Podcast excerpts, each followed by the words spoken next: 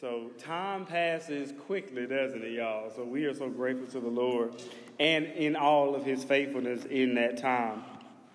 And so we're all the way down, as you know, we're still in Romans, but we're all the way down in Romans chapter 13. And the sermon this week, which sparked a little bit of controversy, is You and the Government. You and the Government. As you know, I only say and preach and read what the text says, and that's what we're going to do today. Even if we get just a little bit controversial, okay? And so, obviously, I know that the moment that you mention the government, it is a fair expectation that there will be some controversy because of how differently we all think and feel and believe about what the government's rights are and how they should inflict them on us. But we have to realize that when we look at this, that Paul is not just writing to Rome, but he's writing to all of us. And so that means that no matter where you think you are, we have a responsibility to understand how we interact with the world around us. And so I know you're probably already thinking, but why does any of this matter? Is any of this really significant? And I get it. But the reason it matters more than anything is that the more that you grow in the faith, the more you realize that everything you do as a Christian is reflective of your witness of Christ. How I live among the people around me, but also how I live within the systems that govern our world. And I can imagine that this is going to present some interesting questions for the people who are here. And so it is my desire in this sermon to answer even some of those questions that might be presented. So, what does Paul say? In Romans 13, he says, beginning at verse 1, let every person be subject to the governing authorities. For there is no, uh, no authority except from God, and those that exist have been instituted by God. Therefore, whoever resists the authorities resists what God has appointed, and those who resist will incur judgment. For rulers are not a terror to good conduct, but to bad. Would you have no fear of the one who is in authority? Then do what is good and you will receive his approval. For he is God's servant for your good, but if you do wrong, be afraid. For he does not bear the sword in vain. For he is the servant of God, an avenger who carries out God's wrath on the wrongdoer. Therefore, one must be in subjection, not only to avoid God's wrath, but also for the sake of conscience. For because of this, you also pay taxes, for the authorities are ministers of God, attending to this very thing. Paid all what is owed to them. Taxes to whom taxes are owed, revenue to whom revenue is owed, respect to whom respect is owed, honor to whom honor is owed. Let's pray.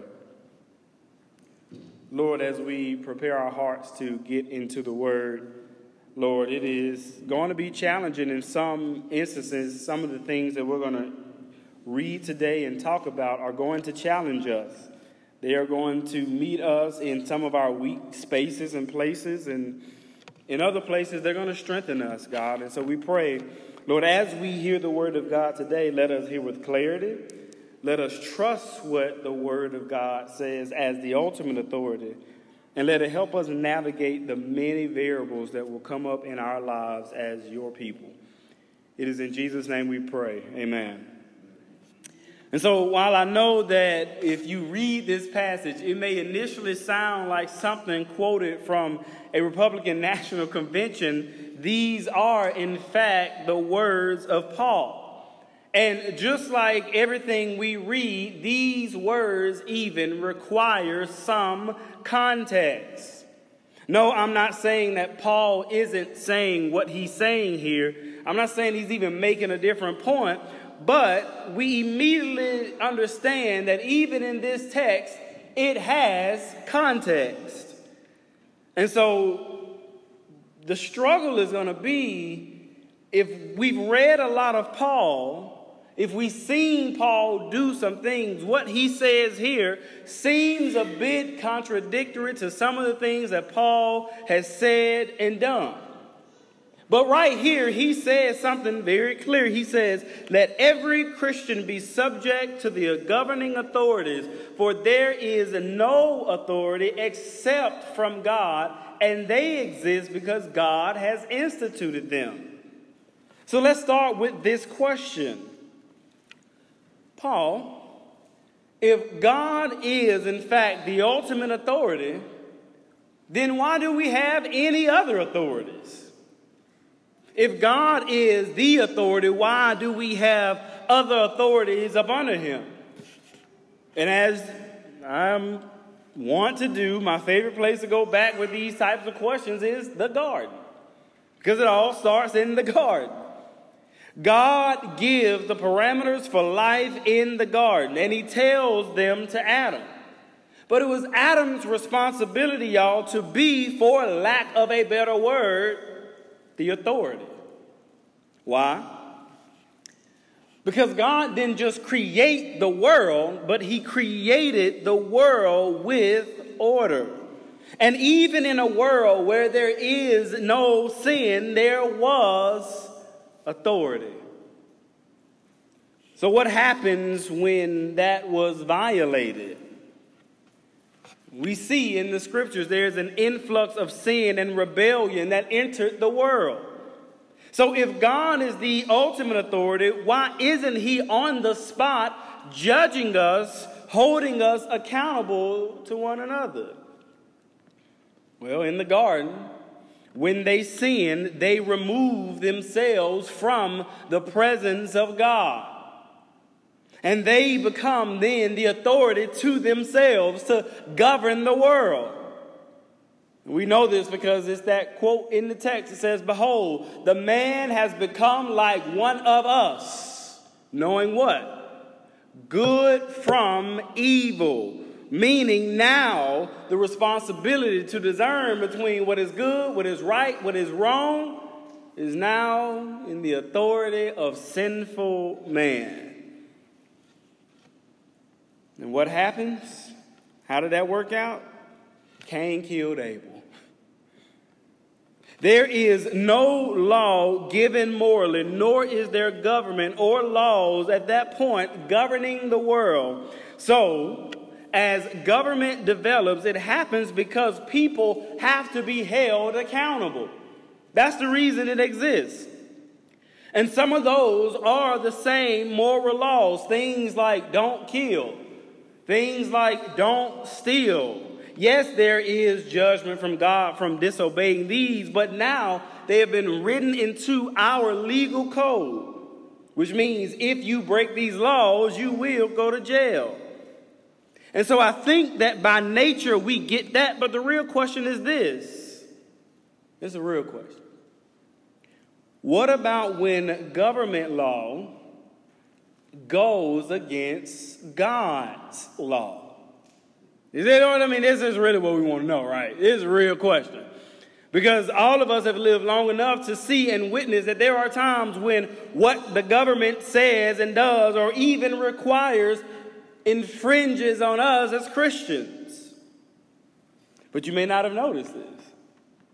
But subtly, Paul has already even answered that question for us. He says, For there is no authority except for the authority which comes from God. And this is where many Christians mess up. Your default position as a Christian should not be, I obey whatever the government tells me to do. That is not your default position as a Christian, nor am I endorsing that. But rather, your default position should be this I obey God above all things. But wait, Paul just told us that whoever resists the authorities resists what God has appointed. Yes, what God has appointed. And I think we all know this. Not everything that is from the governmental authority that it appoints is godly. There are many things that the government appoints that are rather ungodly. And so we know this because when Peter and John were spreading the gospel of Jesus, and the legalistics, the religious leaders of the day who had a problem with it, who said they were going against both Roman law and Jewish law, and charged them to stop preaching the gospel. You know what they said? We must obey God rather than man. In the same case, when they were charged to say, Caesar is Lord, they said, if we say that Christ is Lord, there is no other Lord. Which, by the way, it was not illegal for you to say that anybody else was Lord, but you also had to say legally that Caesar was Lord. And as Christians, they made the declaration that they would not do that. When Philemon wants his slave back who'd run away, Paul charges him not just to do what the law requires, but to forgive him of his debt and set him free. In other words, there's a higher law, right? There's a higher moral standard that Christians are held to that is not limited to those that govern the world. Where else do we see this? The three Hebrew boys defied the law and did not bow to the image that was set before them. So, this is a real question. How is it Paul expects us not to resist authorities when the Bible is laced with people who resisted authority. The gospel exists because people resisted authority. How is it that he could put this expectation on us that he himself didn't uphold? And perhaps there are examples of the Bible that fleshes out. In the Gospels, we saw a case when Jesus is being arrested and Peter drew out his sword to fight the soldiers off, and Jesus tells him, Listen, those who live by this sword will also die by this sword. And I read this getting ready, y'all, and it finally hit me what Jesus means. See, the word in our text, resist, is not probably the best English word, right? It's probably better rebel. Those who rebel against authority. The actual Greek is about someone whose permanent stance is rebellion against all authority. And I don't know about you, but have you ever met anyone whose permanent stance is that they are against everything? So against everything that they're not actually for anything at all. I actually know of a young man whose name I will not name, but I went to high school with him. And his basic position is this whoever is in power, he's against it. Even if some of the people who are in power were people he previously supported. Once they are in authority, you realize, oh, you just hate authority. And as a result, he finds a problem with everything and everyone because he's hardened himself against authority. And this is what Jesus says if you're looking for a fight, you will always find a fight. If you walk around carrying a sword, looking for all of the infractions, you will find them. And so, for this guy that I know, he's been beat up, he's been threatened to be beat up, He's been mocked. He's even been exposed. Why? Because you live by the sword, you die by it. When you're against everything, everything becomes a fight. So, our submission when our faith isn't infringed is really a submission to God. We pay our taxes not out of obligation to the wicked government that, government that governs us, but rather out of obligation to God. We uphold the laws of the land not because the people in power are righteous, but because God is righteous. And so, if my faith isn't infringed, then I submit to the laws as a submission to God. And our rebellion, though, when our faith isn't infringed, is not a rebellion against the governmental authorities, it is rebellion against God Himself. Last week I didn't get into it because it fits better with this passage, but I know you're probably thinking, like I am, what about if the institutions and the systems created by the government that exist and what if those exploit groups of people? And what if the laws have been woven together with injustice in them? Do I, Brandon, just sit back and do nothing? But this is what the text said last week. If your enemy is hungry, feed him. If he is thirsty, give him something to drink. For by doing so, you will heap burning coals on his head. Do not be overcome by evil, but overcome evil with good. So, my answer to you is no, you don't do nothing, but rather you do something good. Crazy as that sounds, you actually displayed the goodness and the faithfulness of Christ in spite of the fact that people and laws and rulers are not good. See, if we just actively resist even the most basic laws, then our witness, y'all, dies. That means that we are no different than the world. But what happens when, as Christians, the evil people in our world, to damage our witness, start to excavate our lives, start to check our taxes? Do we have unpaid parking tickets? Do we have children somebody doesn't know about? Have we swept some injustice, some sin, some law under the rug? What happens when they have excavated all of your life and they find nothing? Not a speeding ticket, not an unpaid tax, not an unpaid parking ticket, but they see that that witness that you profess is also lived in even the most minuscule areas of your life. When they find out that not all Christians are scheming and scamming, when they find nothing But then he says this, and I actually do think this is pretty controversial.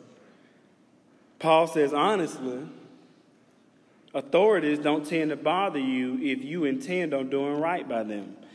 And look, I'm as real as real get. I know that is probably very bothersome for us to hear and read and see. But Paul is speaking more generally here, y'all, okay? Of course, he knows that there's going to be corruption. You got to imagine this. Why was Paul in prison? Paul was in prison because Nero accused him of burning down Rome when Nero was the person that did it. It's not that Paul is unaware that there's corruption, but rather what he's saying is if you live in wickedness, as a Christian, doing right still might get you in trouble. Don't do wrong. If doing right can land you in prison, what do you think wrong will do? And so he's saying generally, based on this general rule, if you do what you're supposed to do, save from the wickedness and corruption of men, the laws probably won't even bother you. Now, I want to give y'all an example because I try to make it plain. Very simply, I hate speed traps. Okay? Now, I feel personally that there are way too many other crimes being committed other than folks speeding a little bit. But also, the reality if anybody has seen me drive, or if anybody has ridden with me, or tried to follow me anywhere, you know the reason I got such a problem with speed traps, because your boy be speed. Like, I mean, most people just drive out on speed traps. I get angry when I see them. But the reason I get so angry is because I intend on speeding. And that speed trap is preventing me from breaking the law that I want to break. So I hate them speed traps. Somebody's probably getting robbed and you trying to catch me speed. But the only reason it bothers me is because I know I break that law. And so what I feel is the constraints of the law making me do what I don't want to do. And my frustration with the law is it is really convenient for me in this matter to speed, to just do what I want to do. But then you realize that officer is there to enforce the law so that people don't speed and aren't a danger to others. And it bothers me because it is my intention to break that law. That's why I'm gonna tell y'all now, I admire any of those men who can put that clergy tag on their bumper, because we'll never find me with it. I kid you not, we were pulling into the church yesterday, and a lady hit me, and I'm rolling down the I said, pull over. I'm yelling at the lady from out the window, but then she went on. So I can't put no clergy thing on my car, because I'm gonna be the main reason the witness is damaged. But this is the thing as a Christian, I don't get to say because I personally d- disagree with this law that is insignificant. No, it exists for something. And to be honest, my witness is better when I'm faithful to God across the board. That's just the reality. I mean, you're going to get upset with me, but this doesn't just apply to the laws or the government. Y'all, this is also the authorities that exist over you in every area of your life. And I know you hate it, but this also means when we go to work. I'm just going to look down at my notes right now. Am I getting there on time? Am I going and doing the work that I say I'm doing? Is my witness holding up when it comes to following procedures and processes that no one knows about? And so you're probably thinking, but yeah, Brandon, but this text is actually not talking about work. He said governing authorities, the government. But maybe we should go to 1 Peter. 1 Peter goes a step further. In 1 Peter 2.13, he says, be subject for the Lord's sake to every human institution, whether it be to the emperor as supreme. Every human institution. Now, that means that whether this is in the government, those people in your workplaces, the institution of marriage, the institution of parent child relationships, these are human institutions. What does he say? The expectation for you as a Christian is to submit. But why? Because I want you to think about this. In our world, the world that we live in, the person who rebels is the one who is seen as powerful. The person who revolts is the one who tears down institution who has respect and acclaim and influence and power in our world. But in Christianity, do you know what real power is? Do you know what real power looks like?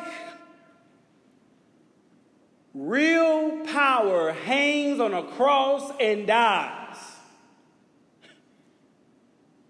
real power submitted itself to its parents, to governing authorities, to religious authorities, even to death. And that was the greatest injustice known to man, yet real power humbled itself to death. And we can't go to work and do somebody, some, somebody tell us to do. Like, I really got to make a big deal about speeding. Like, I can't humble myself to that law yet. Jesus, in the face of the people who were doing wrong, humbled himself even to their wrong. Y'all, that is, that, that is a struggle for me. Real power submitted to the wickedness of a corrupt system and showed that corruption couldn't corrupt him.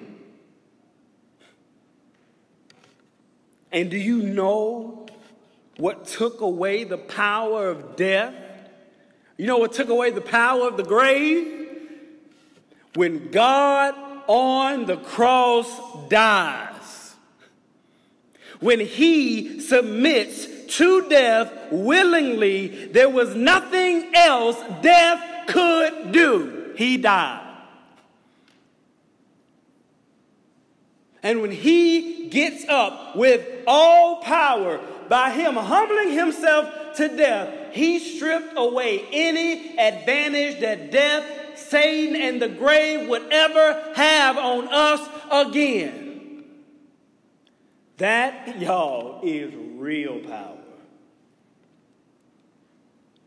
That's why in the Gospels, when following the narrative, it is most profitable for Satan and the Roman government if Jesus doesn't submit to death. But real power, y'all, is being willing to submit. And we can all identify with this because we have all probably worked with We've all probably known someone who had something against us. And they may tell you to do things to intentionally make your job hard, to intentionally make your life difficult, to put you in positions to get angry, to do something wrong, to get a certain response out of you so that they can be justified in the way they treat you. But you know what angers them the most? You know what strips them of their power? It's not when you rebel. It's not when you send a strongly worded email. It is not when you curse them out. What heaps hot coals on their head is when you treat them right, even when they treat you wrong. When even in the midst of their wrong, you submit humbly, not to their authority, but to God's authority. When you simply respond, yes, I'll do it. No problem. Okay. When you do that, it harkens back to what Paul said a few weeks ago. As a Christian, I will not be dominated by anything. And if I allow anybody else to elicit a certain response out of me, then they become my only authority. But when God is my authority, even when I'm being done wrong by these authorities, my submission is to Him. So, in our lives, how do we really resist the enemy? We learn, as I close, out of James 4 and 7. He actually says this Submit yourselves, therefore, to God. And who do you resist? You resist the devil, and he will flee from you. Y'all, in our submitting to God and our submitting to His authority, that is how we truly resist the evil of Satan, and as I like to refer to them, his hired minions. I work with a few of them, so I know. That is how I overcome the way that I'm done, the way that I'm treated. Is I don't just submit to them, but I'm submitting to God. And right before this is a little bit of comfort that James offers. He says, because God opposes the proud, He is in opposition against the proud. But for the humble, the Bible says he gives grace and more grace. And I don't know about you, but what I need in a world and systems that weren't created for me to thrive and do well, what I need when I go to a workplace that maybe doesn't see things the way I see it, when I'm passing by speed traps, what I need is grace. I need more grace. And the best way to get grace, humble yourself, submit to God, and the devil will flee. Let's pray. Lord, we thank you for the word. God, these are passages that certainly do challenge us in the areas of our lives. Um, God, I can think of myriad examples in my own life of how my frustrations have come from not wanting to submit to authority, wanting to be my own authority, rebelling, actively rebelling, and resisting authority. But God, I can also look at how much uh, turmoil came from that. And so, Lord, it is my prayer that as we live as Christians, that we are living as the example that you have set for us, that we are humbling ourselves. You humbled yourself to death, God, so that we are humbling ourselves ultimately to you. God, that, that is giving us the peace to navigate through our lives. And no, it's not easy. And it can even be frustrating and discouraging. But God, it is my prayer that as we submit to you, you will also give us the courage we need when it is time for us to address wrong, to address evil, to address sin, to face injustice in our world, that we will do so with grace, contentment, and with peace, knowing ultimately that even if our laws don't change, we have submitted ourselves to our ultimate authority, which is in you. And so, this is what we ask as we go forward, God, that you would help us humble ourselves to the governing authorities around us, to every institution, to every workplace.